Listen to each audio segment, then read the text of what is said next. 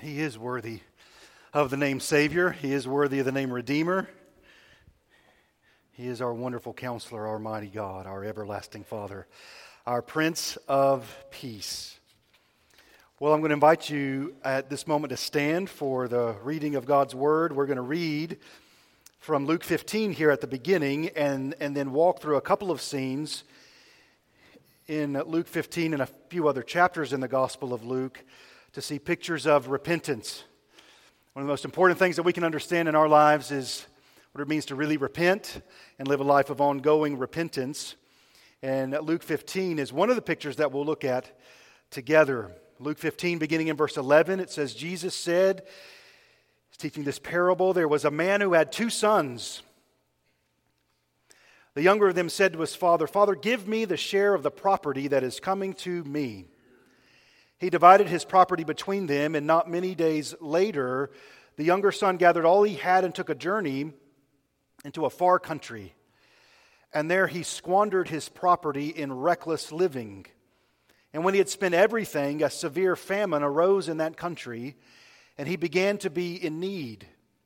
So he went and hired himself out to one of the citizens of that country, who sent him into the fields to feed pigs.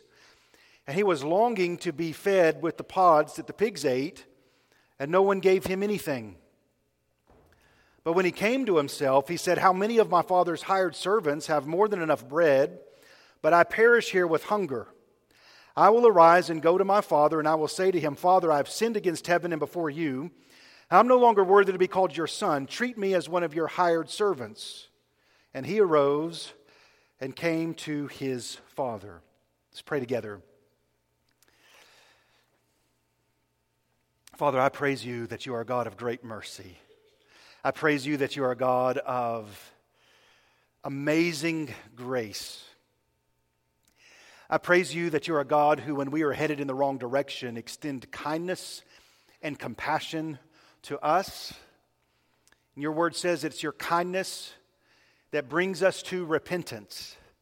And so I pray in Jesus' name that the kindness of God, as revealed in the person and work of Jesus, would be very evident among us this morning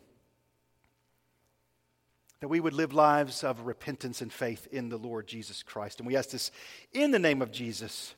Amen. Well, you may be seated, and if I were to tell you that in the scripture, when Jesus begins to teach, and then if you read through the Bible, the last thing he says in the scripture is about repentance. That's true, by the way. And then, if you were to summarize the preaching ministry of John the Baptist, as the scripture says that he preached a baptism of repentance for the forgiveness of sins. And then you study the word, and when Jesus sends out his 12 apostles to preach, the Bible summarizes says they went out teaching that people should repent. We track them together, first and last word of Jesus the preaching ministry of John the Baptist, the preaching of the apostles, when the Holy Spirit is at work on the day of Pentecost, and the people say, What should we do to Peter as he's preaching? And Peter's response is that you should repent. And the last letter that Peter writes, uh, towards the end, he says that God is patient towards you, not willing that any should perish, but all would come to repentance. And then, if you read the scripture, and for example, when the Apostle Paul is ministering in Ephesus, he's been there three years, and his words are in summarizing my three years of ministry in Ephesus, I did not shrink back to declaring what was profitable to you, that you should repent. And then you read his letters, and he says, for example, in Romans, what we already quoted, that the kindness of God is meant to bring you to repentance. So, just so we're all on the same page, when Jesus starts preaching and has his final word in the scripture, it's about repentance. When John the Baptist is preaching, his emphasis is repentance. When the apostles are sent out, they proclaim repentance. When Peter preaches and he writes, he talks about repentance. And when the apostle Paul preaches and he writes, and this is just a, uh, a brief summary, we could go on and on through the scripture. If you were to summarize this word, what it says to human beings is that you should repent and believe on the Lord Jesus Christ. Can we all agree, at least this much from the scripture's perspective, repentance is critically significant? So, this morning, what we're going to do is we're going to look at three pictures of repentance. I don't know about you, but I'm kind of a visual learner. It helps to see something in action. And so, this morning, we're going to look at three pictures of repentance. We're going to start right here in Luke chapter 15. Uh, with the parable of the prodigal sons.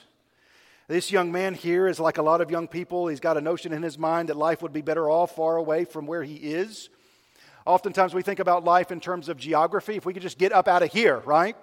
Some of you maybe said that. If I just get away from Nash County, if I could live somewhere other than Rocky Mount, or maybe you're even a young person and you're already thinking to yourself, man, when I get a little bit older and I move away from here, life's really going to begin. But here's the issue when it comes to that line of thinking wherever you go, you go. You know that? You take you with you wherever you go.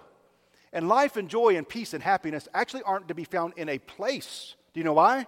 Because life and joy and peace and happiness are about what's going on in here. But this young man has this notion man, if I just get away from my father, by the way, the father who has blessed him, a father who has loved him, a father who has bestowed upon him everything that he has, right? Every parent can relate to this. The most taken for granted people on the planet are parents, right? Who really try to do well for their children. Where this guy, he up and says, What I really want is to live far away from here. And he gets what he wants. How about that? He goes far away and he goes, packs up his stuff, goes to the far country. It says, Not many days later, the son, verse 13, gathered all that he had and took a journey into a far country. Now, what I love about this parable is um, it's timeless and everybody in the whole planet Earth can understand it. I was in uh, Mumbai, India, with uh, some missionaries there uh, and, and, we traveled out of the city and went, uh, man, we were just in the slam middle of nowhere. I was a little bit nervous because if anything happened to my translator, I don't know what would have gone on, you know. And we're just out there, and there's two men from India. We don't speak the same language, we don't have the same background, and I know my responsibility is to share the gospel with them. And as I begin to pray, it's this story that comes to my mind, right? A story about a father with two sons. And I begin to share this story, and you know what? They understood it. Just this past summer in uh, Belgium, Ghent, Belgium, and totally different place, totally different situation, totally different culture. And going to tell these people about Jesus and the gospel.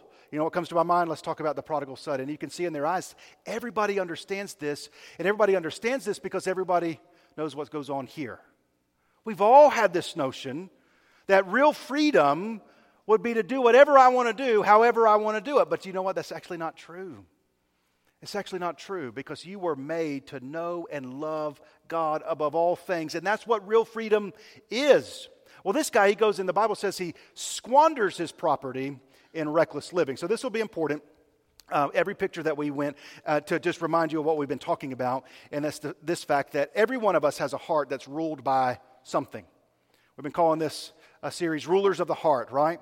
And Jesus identifies the most common rulers of the heart in the Sermon on the Mount Matthew chapters 5, 6, and 7. So here they are, just by reminder. One is anger. There's some people, the absolute ruler in their heart is anger. It's just right there beneath the surface, kind of grinding the teeth even talking about it, right? Because oftentimes we don't really like the false rulers exposed. You know what an angry person does when they realize and are uh, uh, told that anger rules the heart? You know what they get? Guess what they get? We get kind of angry. Is it there, friends, this morning? I mean, honestly. Remember, man looks on the outward appearance, the Lord looks at the heart. Our, inside, your words, your actions, your life has anger as the ruler. Anger is not the only false ruler. There's another really powerful one. In fact, I think in our culture in 2019, United States of America, we're actually drowning in this. It's lust. Jesus said in the Sermon on the Mount, uh, You've heard it said of old that you shall not commit adultery. But I tell you that everyone who looks at a woman with lustful intent in the heart, right, this is where these rulers are, has committed adultery with her already. And in your life, and friends, truth of the matter is, maybe nobody else actually knows this, but lust rules your life. Another one is pride. In the Sermon on the Mount, Jesus says, uh, uh, do, do, not live do not practice righteousness in order to be seen by others. For then you have no reward. You don't really have life. If, if your whole life is about what other people say about you, what other people think about you, and your whole life is caught up in putting the best foot forward or putting an outward appearance that, that doesn't actually match what's going on in the heart, you're given over to pride. And it's a, it's a false ruler, but it can be a powerful ruler. And then there's the love of stuff. Another thing we're kind of drowning in our culture, could we agree? Just to, well, I always want more and more stuff. Nobody can serve two masters. You'll either serve the one and hate the other, or hate the one and serve the other. No one can serve both God and money. That's what Jesus says in the Sermon on the Mount. Maybe money's your ruler, just getting more stuff. And really, well, your sense of safety and security is if I've just got enough stuff. And then in the same Sermon on the Mount, Jesus exposes another false rule of the heart do not be anxious about your life. Anxiety can rule the heart, can it? Your whole life is caught up in, in anxiety, and what you say and what you do is trying to fight the anxiety. So, anger, lust, pride, the love of stuff, and anxiety are the five most common false rulers. And for some of us, there, there's some co regents going on. You know what I mean? It's anger and lust, or it's pride and anger, and so on and, and so forth. But life's to be found. Who, who, we'll use this pop quiz question. Who is ruling the heart of the prodigal here in Luke chapter 15? And King Lust is on the throne. A little bit later on, the older brother, who's, we'll talk about him more in a moment, he criticizes his brother, man, you squandered everything in reckless living with prostitutes, right? That's what his life had been about. Some people think that's what life's about, some physical, momentary pleasure. Well, the problem with that is well, this is what happens. He spent everything. A severe famine arose in that country, and he began to be in need. Now, here's a deeply theological question. You ready for it? Here's the deeply theological question. The famine that arises, is that a good thing or a bad thing? Famine arises, is that a good thing or a bad thing? Well, when the famine arises, he began to be in need. This is really hard in life. Well, I say this to every parent.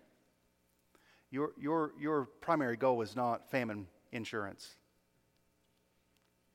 This father is a representative of the Lord, and when his son in the far, you know what the, you know what the young son needs to have happen in his life? What happens? He finally comes to himself. That's what it says. When he came to himself. In other words, he says, he's been thinking foolishly. And when he's finally in his right mind, guess where his thoughts immediately go? When he finally is thinking correctly, what's it say? How many of my fathers, oh, that father I couldn't get away from, that father I viewed as so restrictive, uh, that father that I didn't want to tell me what to do anymore, when he came to himself, he said, How many of my father's hired servants? This young man thought that life was to be found far away from the father.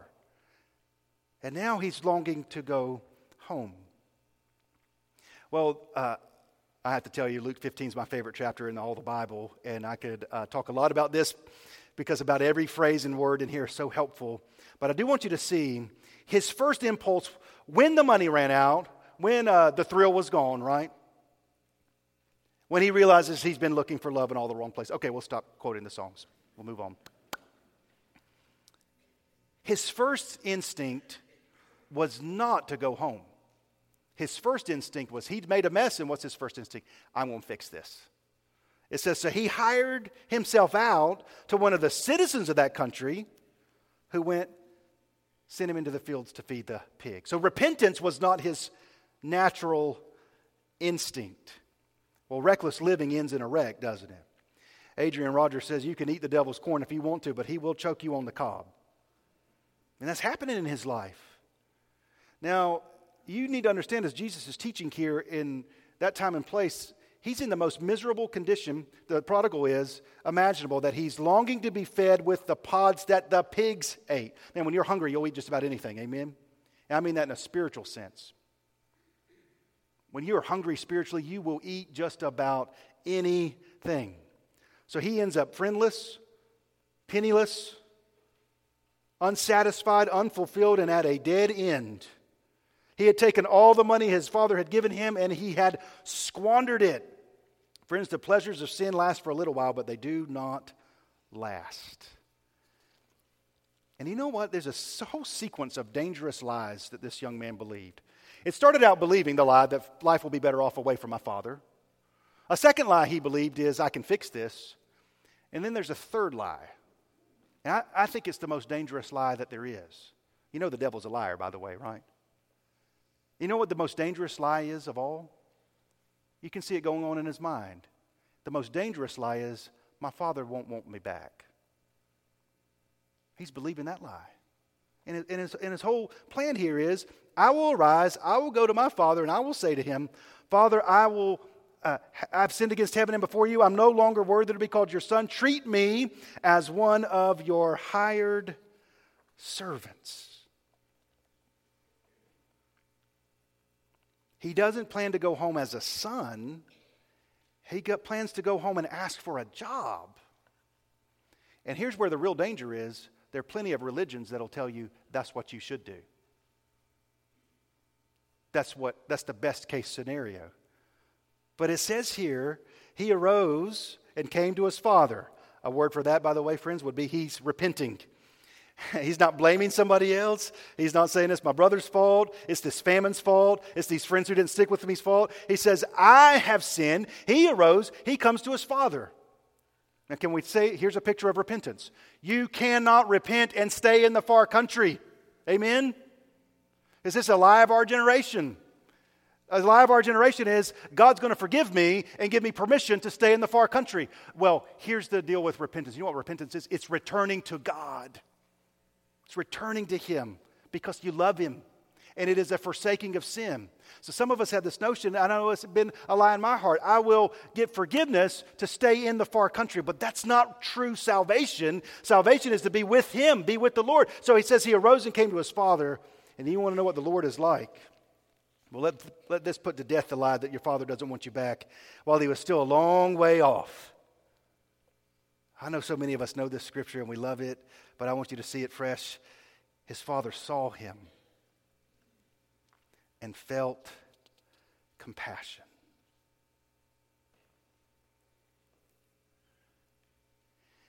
And he ran and embraced him and kissed him. The son said to him, Father, I've sinned against heaven and before you. It's no exaggeration to say, in that time and place, what the younger son had done was the most insulting thing a person could do to his father. And now, this is how his father's responding Bring quickly the best robe and put it on him, put a ring on his hand, shoes on his feet. He's not giving him a job, is he? Listen to me. He's not giving him a job, he's restoring his home. Do you see it? Repentance is not coming to God so you'll work for Him. Repentance is coming back to God who is your Father, who says, You get to sit at my table. I'm not saying what you did was right. In fact, it was sinful, it was wrong. But you're going to come from the far country and, and you're going to have a place at the table. Now, you should know that not everybody's happy about this, right? They're going to celebrate. Verse 23 bring the fattened calf and kill it. I mean, this, this celebration is going to put to shame your Thanksgiving, I'll tell you. Let us eat and celebrate. This son was dead. He's alive. He was lost and he's found. And they began to celebrate. Remember what we said? Same Luke uh, chapter 15. Heaven rejoices when one sinner, help me out, church, does what? Repents. Repents. He goes to his father in humility. Can I give you an application for your life? You want to be a peacemaker? You have to be devoted to humility, not humiliation. You want to be a peacemaker? It's not about humiliating somebody. It's about having humility. And even the one who did no wrong, the Father, He's the one that covers, He's the one that restores, He's the one that forgives. You want to be like Jesus? Don't try to get even, extend grace. We need that in our generation. He says, I'm no longer worthy to be called your son. And the Father's every effort and word is to say, No, you are my son. Now, by the way, we'll look at three pictures. In all three pictures, something like this is going to go down. You'll see it. Now, his older brother was in the field. Where's his older brother? Out working. And as he came and drew near to the house, he heard music and dancing. He called one of the servants and asked what these things meant. And he said to him, Your brother has come, and your father's killed the fattened calf because he has received him back safe and sound. But he was angry and refused to go in. His father came out and entreated him, but he answered his father. Just pay attention to what word he uses again and again. Look, these many years I have served you, and I've never disobeyed your command, yet you never gave me a young goat that I might celebrate with my friends. I, me, my. But when this son of yours came, who's devoured your property with prostitutes, you killed the fattened calf for him? He said to him, Son, you're always with me and all that is mine is yours. It was fitting to celebrate and be glad, for this brother was dead and is alive. He was lost, and he is found. Well, if the younger brother had King Lust on the throne, who's on the throne of the older brother? And it's King Pride and king anger, isn't it? This is how the world works, friends. Everybody's got a false ruler.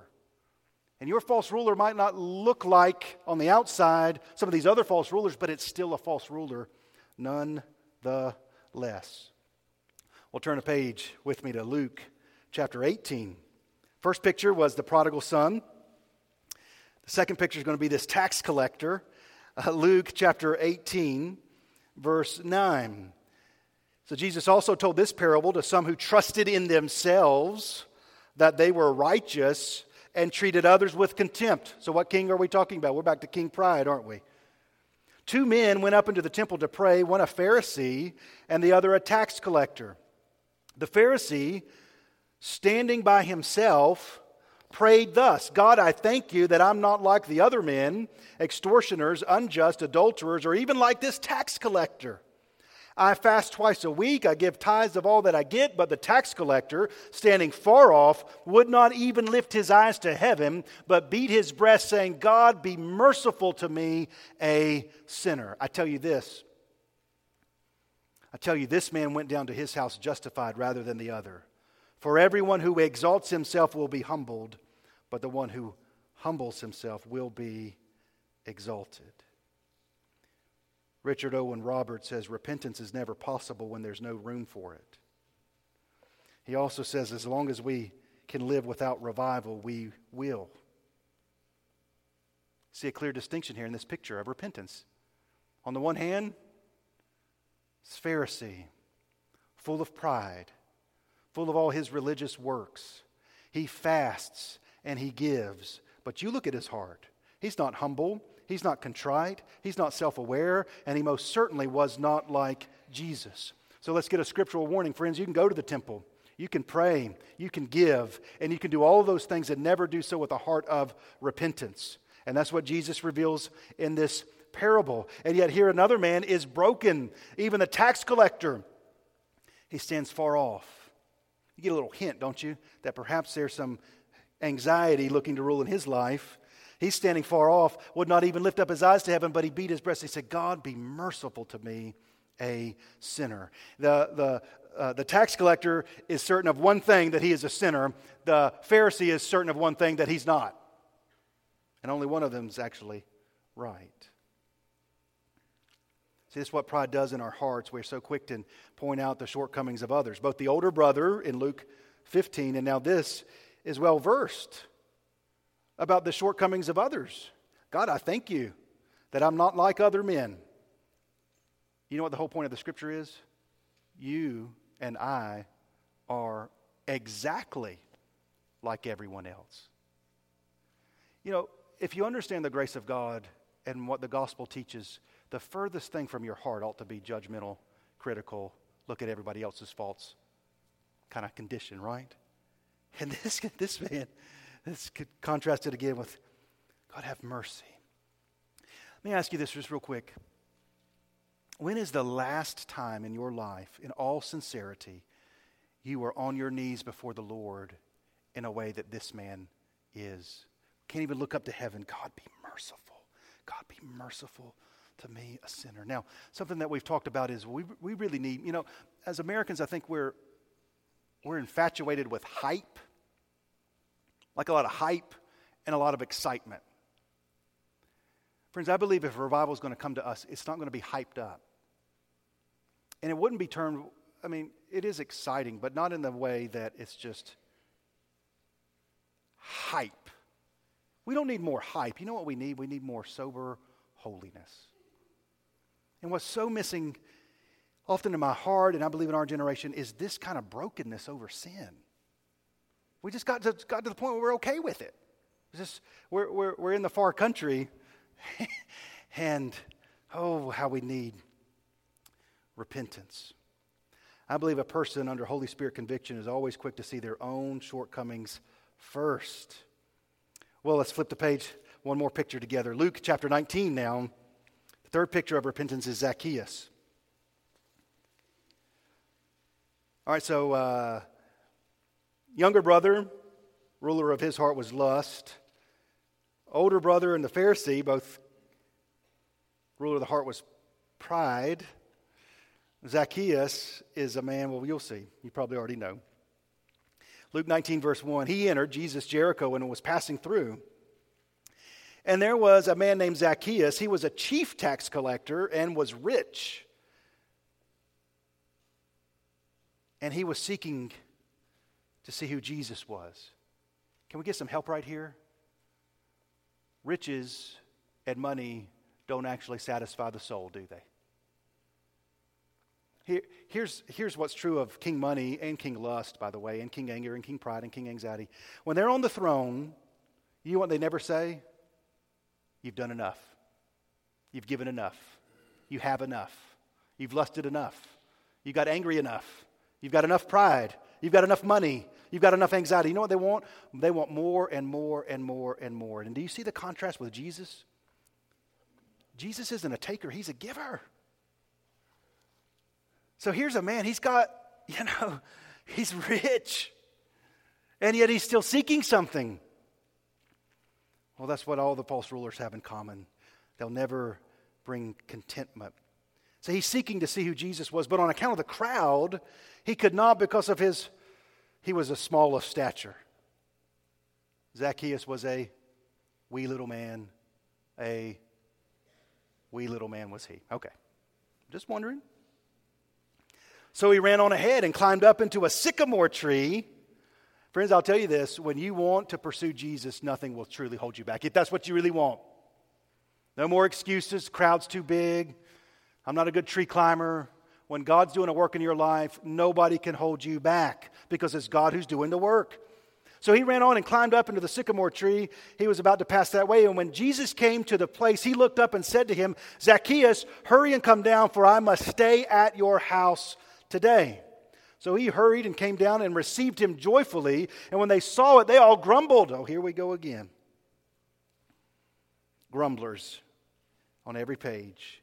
He's gone on in the guest of a man who is a sinner. Well, praise God Almighty, he's willing to be a guest of a sinner. Zacchaeus stood up and said to the Lord, Behold, Lord, the half of my goods I give to the poor, and if I've defrauded anyone of anything, I restore it fourfold. And Jesus said, Today salvation has come to his house since he's also a son of Abraham, for the Son of Man came to seek and to save the lost. When they saw it, they all grumbled. Of all the people, he's going to go to his house? Well, you draw near to the Lord, and the Lord will draw near to you. The only people who repent are sinners. the only people who really repent are sinners who know they're sinners and don't want to go on sinning. Have you noticed in all these accounts there's someone who repents and there's someone who grumbles? Have you noticed that, right? The younger son repents, the older son grumbles. Uh, the tax collector repents, the Pharisee grumbles. Zacchaeus repents, and the people in the town grumble. Now I want you to consider these people who have repented. I want you also to see how those who repent serve the Lord who has freed them and forgiven them. Do you think, do you think the older brother ever outworked the younger brother a day in his life from that point forward? I don't. I don't. I believe the hardest working people on planet Earth should be those who've been rescued by the grace of God and are not trying to earn salvation. They are working and zealous, as the scripture says, for good works because they have salvation in the grace of God. Zacchaeus here he repents, and one of the fruits of his repentance is willing generosity. You, you get the sense here in, in this city, he'd been like, uh, what's the old guy in It's Wonderful Life? What's his name? Potter, right? Been Mr. Potter his whole life. And he's been as unhappy as Mr. Potter, and now God has rescued him. I want to give us a couple of applications for our lives and close with an illustration here in just a moment. First of all, I want you to see that nothing distances us from God more than a stubborn, self righteous heart. And it is especially tragic when those who have the stubborn, self righteous heart claim to be representing God. Pharisees, right? They're the teachers. They're the ones who teach people the scripture in Jesus' day. And I'll just ask you again have you come to a place in your life where you've gotten too cynical, too hard hearted, too complaining, and too grumbly. Is grumbly an adjective? Can we use it? Have you just gotten too grumbly? And you just look around and you say, man, and, and you begin to point and highlight the sins of other people. So, so, so nothing distances us more. And by and large, people who grumble have pride on the throne. Second, this is glorious to see of the Lord. God never, ever, ever turns away those who humbly repent. He welcomes them home. He runs to them. He covers them. He justifies them. He goes to their house. He is with them, right? Again and again. The younger son doesn't come home and say, okay, well, I'll hire you and you're going to make minimum wage. That's, what your, that's, that's your punishment. Friends, the reason the Father doesn't punish those who repent is because the Father has already punished our sins in Jesus. So it's not left over, right?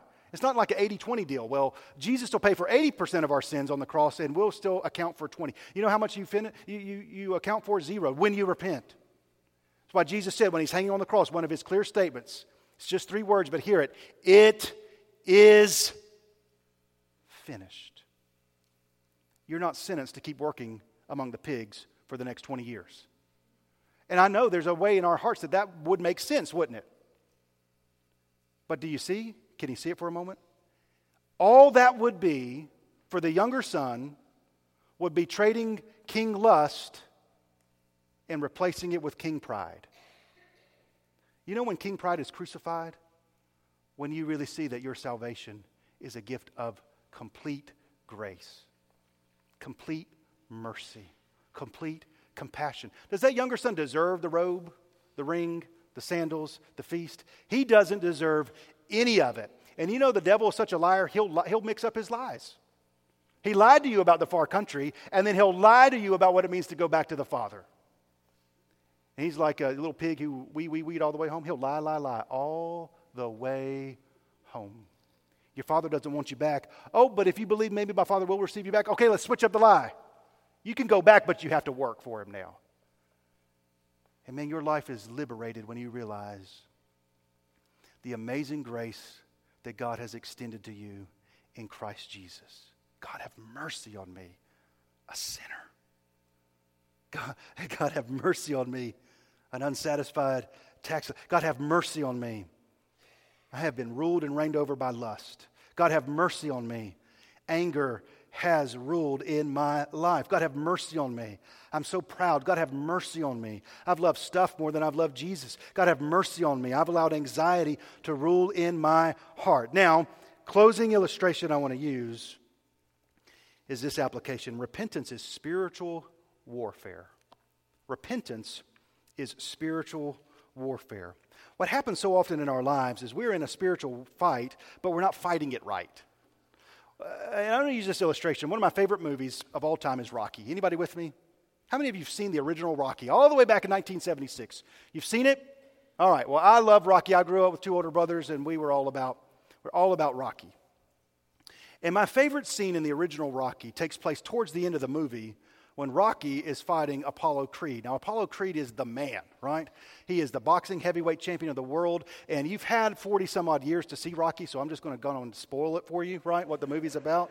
So, so he's the heavyweight champion of the world, and he wants to put on uh, Apollo Creed an exhibition, and he's going to just choose an opponent at random, and he chooses Rocky, who's from Philadelphia and that's where the fight's going to take place. So just some local guy that he's going to get in the ring for a couple of rounds and just kind of spar, and in the end, knock him out, be done with it, and and that's just his plan. But it's just a movie, y'all. So, but but it, but I find it kind of inspirational in my own my own little life. But but what happens is Apollo Creed doesn't realize that Rocky won't quit.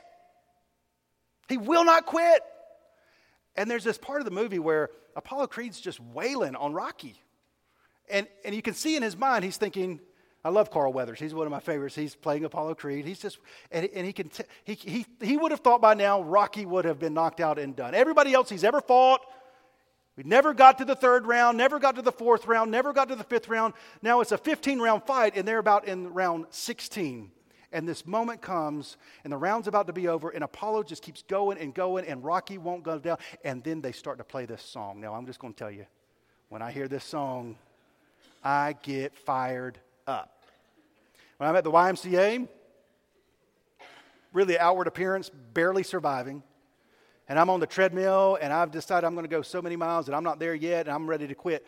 I, I get my phone out, y'all, and I cue up this song. In fact, so, so we're going to play it in just a moment. And, and, and Apollo is going, going, going, but Rocky's not going down. And, and then you see his face change, and they play this song. Let's go and play it.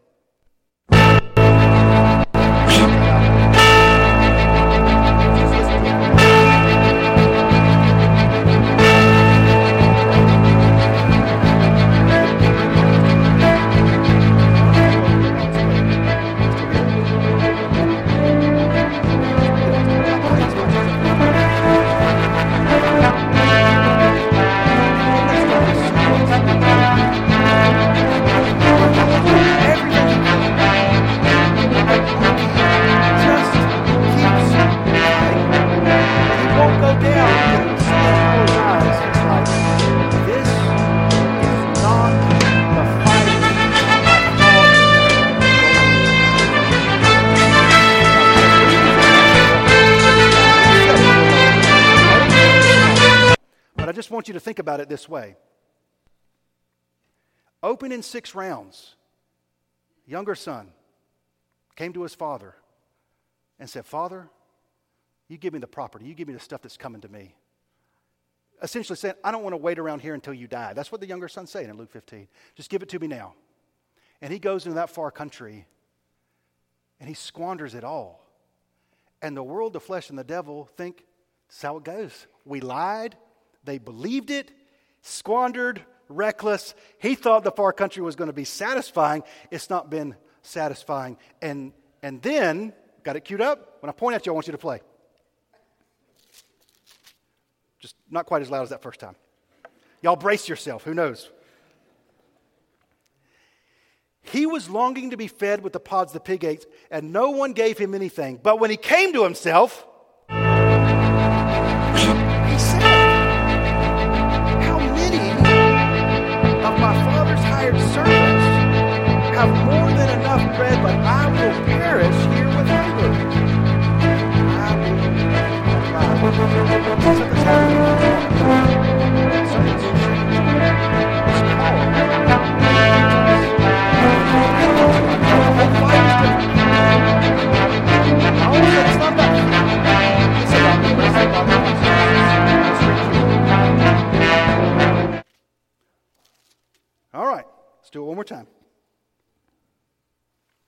Pharisee, standing by himself, prayed thus God, I thank you that I'm not like other men, extortioners, unjust, adulterers, or even like this tax collector.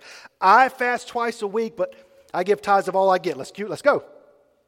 But the tax collector, standing far off, would not even lift up his eyes to heaven, but beat his breast, saying, God, be merciful to me, a sinner. I tell you, this man went down to his house justified rather than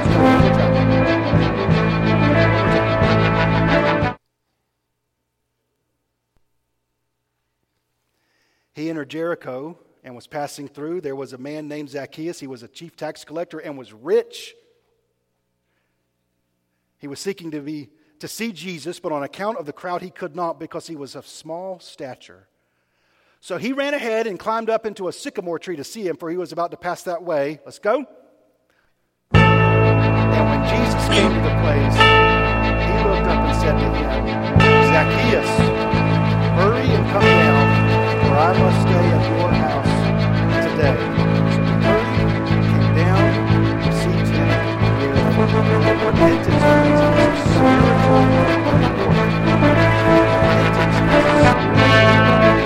And you know what I think happens most of the time, too often in my life? Absolute pushover. Don't make it through the first round. Now, you think about your Apollo creed.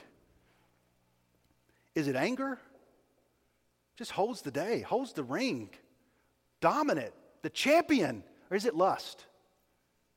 And you've gone round after round with lust, and it, you don't want to look at the scorecard this morning. Because lust has won again and again. And lust is the champion. Or is it pride?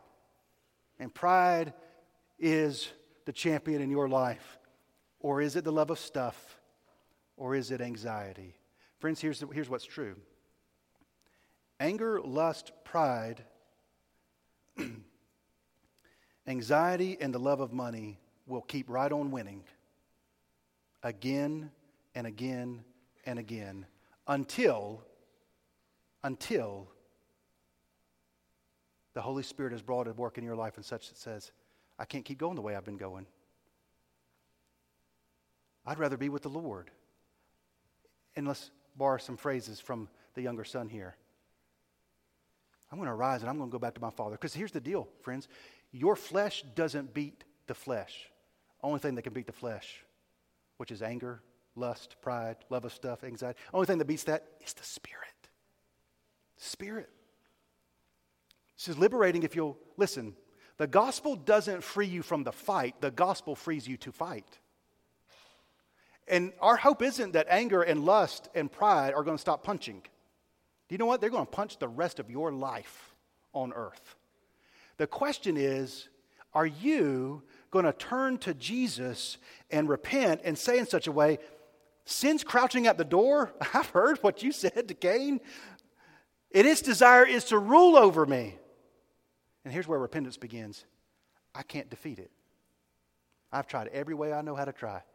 And actually, what repentance is, is you kind of stepping back, and here comes King Jesus, full of grace and truth and compassion and power. Now we're going to fight by the Spirit.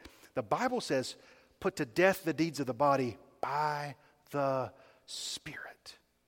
We're going to talk more next Sunday about what that actually looks like and what that actually means. But here's how you know if you're on the right track when it comes to repentance. He said, The far country doesn't hold the appeal to me that it used to. Anybody there this morning? Man, I thought the far country was going to be exciting. It's not been exciting, it's been devastating. Or when you enter the worship, your heart is not, oh, look at these people around here, man. They get, get their act together. Your heart is, God, would you have mercy? Would you have mercy on me? I am a sinner when the people gather to worship, or you say, Man, I don't care about anybody. Uh, my, my desire, I'll climb to the roof if I've got to. I just see Jesus. Repentance is returning to the Lord, forsaking sin, and obeying Him. Would you stand with me and we're going to pray together and we're going to enter a time of invitation. We are not going to use the Rocky soundtrack for our invitation.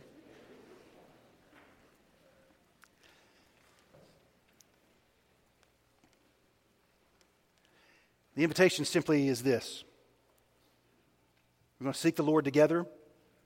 By all means, you can stay right where you are. Man looks on the outward appearance, God's looking at your heart. So you can stay right where you are. But I know there's been times in my life it's just helpful to put feet to faith, so to speak. You're welcome to come here to the front, and it might be as simple as this God, I long for anger to no longer rule my heart. God, I desire that lust is no longer king in my life. God, I desire pride's not on the throne. I desire the love of stuff's not on the throne. I desire that anxiety's not on the throne. I desire Jesus is on the throne. That's our invitation. You got a particular uh, burden you want to pray for, I'm going to stand right here. It'd be my joy to pray with you, to listen to you, to talk with you. If not to hear the invitation, I'm not going to rush off after the service. It'd be my joy and privilege to speak. We've talked about some significant things from the scripture.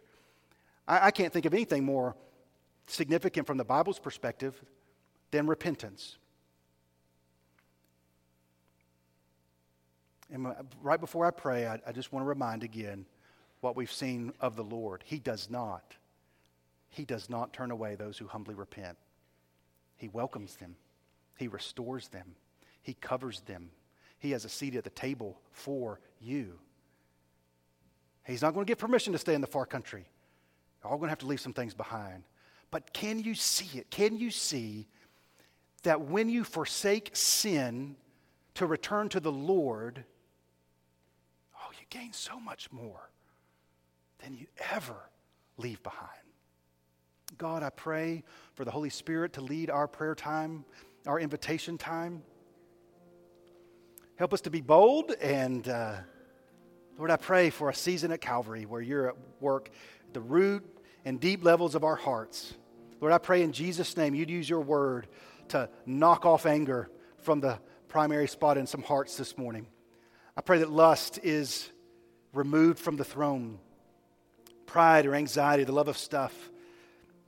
God, the fight is ongoing. There's going to be some rounds to come. But I'm asking in Jesus' name for some Holy Spirit given confidence that I've not been liberated from the fight, I've been liberated to fight. To fight anger with the peace of God, to fight lust with a desire for holiness, to fight pride with a servant heart, to fight the love of stuff with what could I get stuff wise that I don't have so much more riches in Jesus that I can be content in Christ and to fight anxiety. The promises of God, Lord, lead our time. May they be an invitation that is led by the Spirit. In Jesus' name, amen.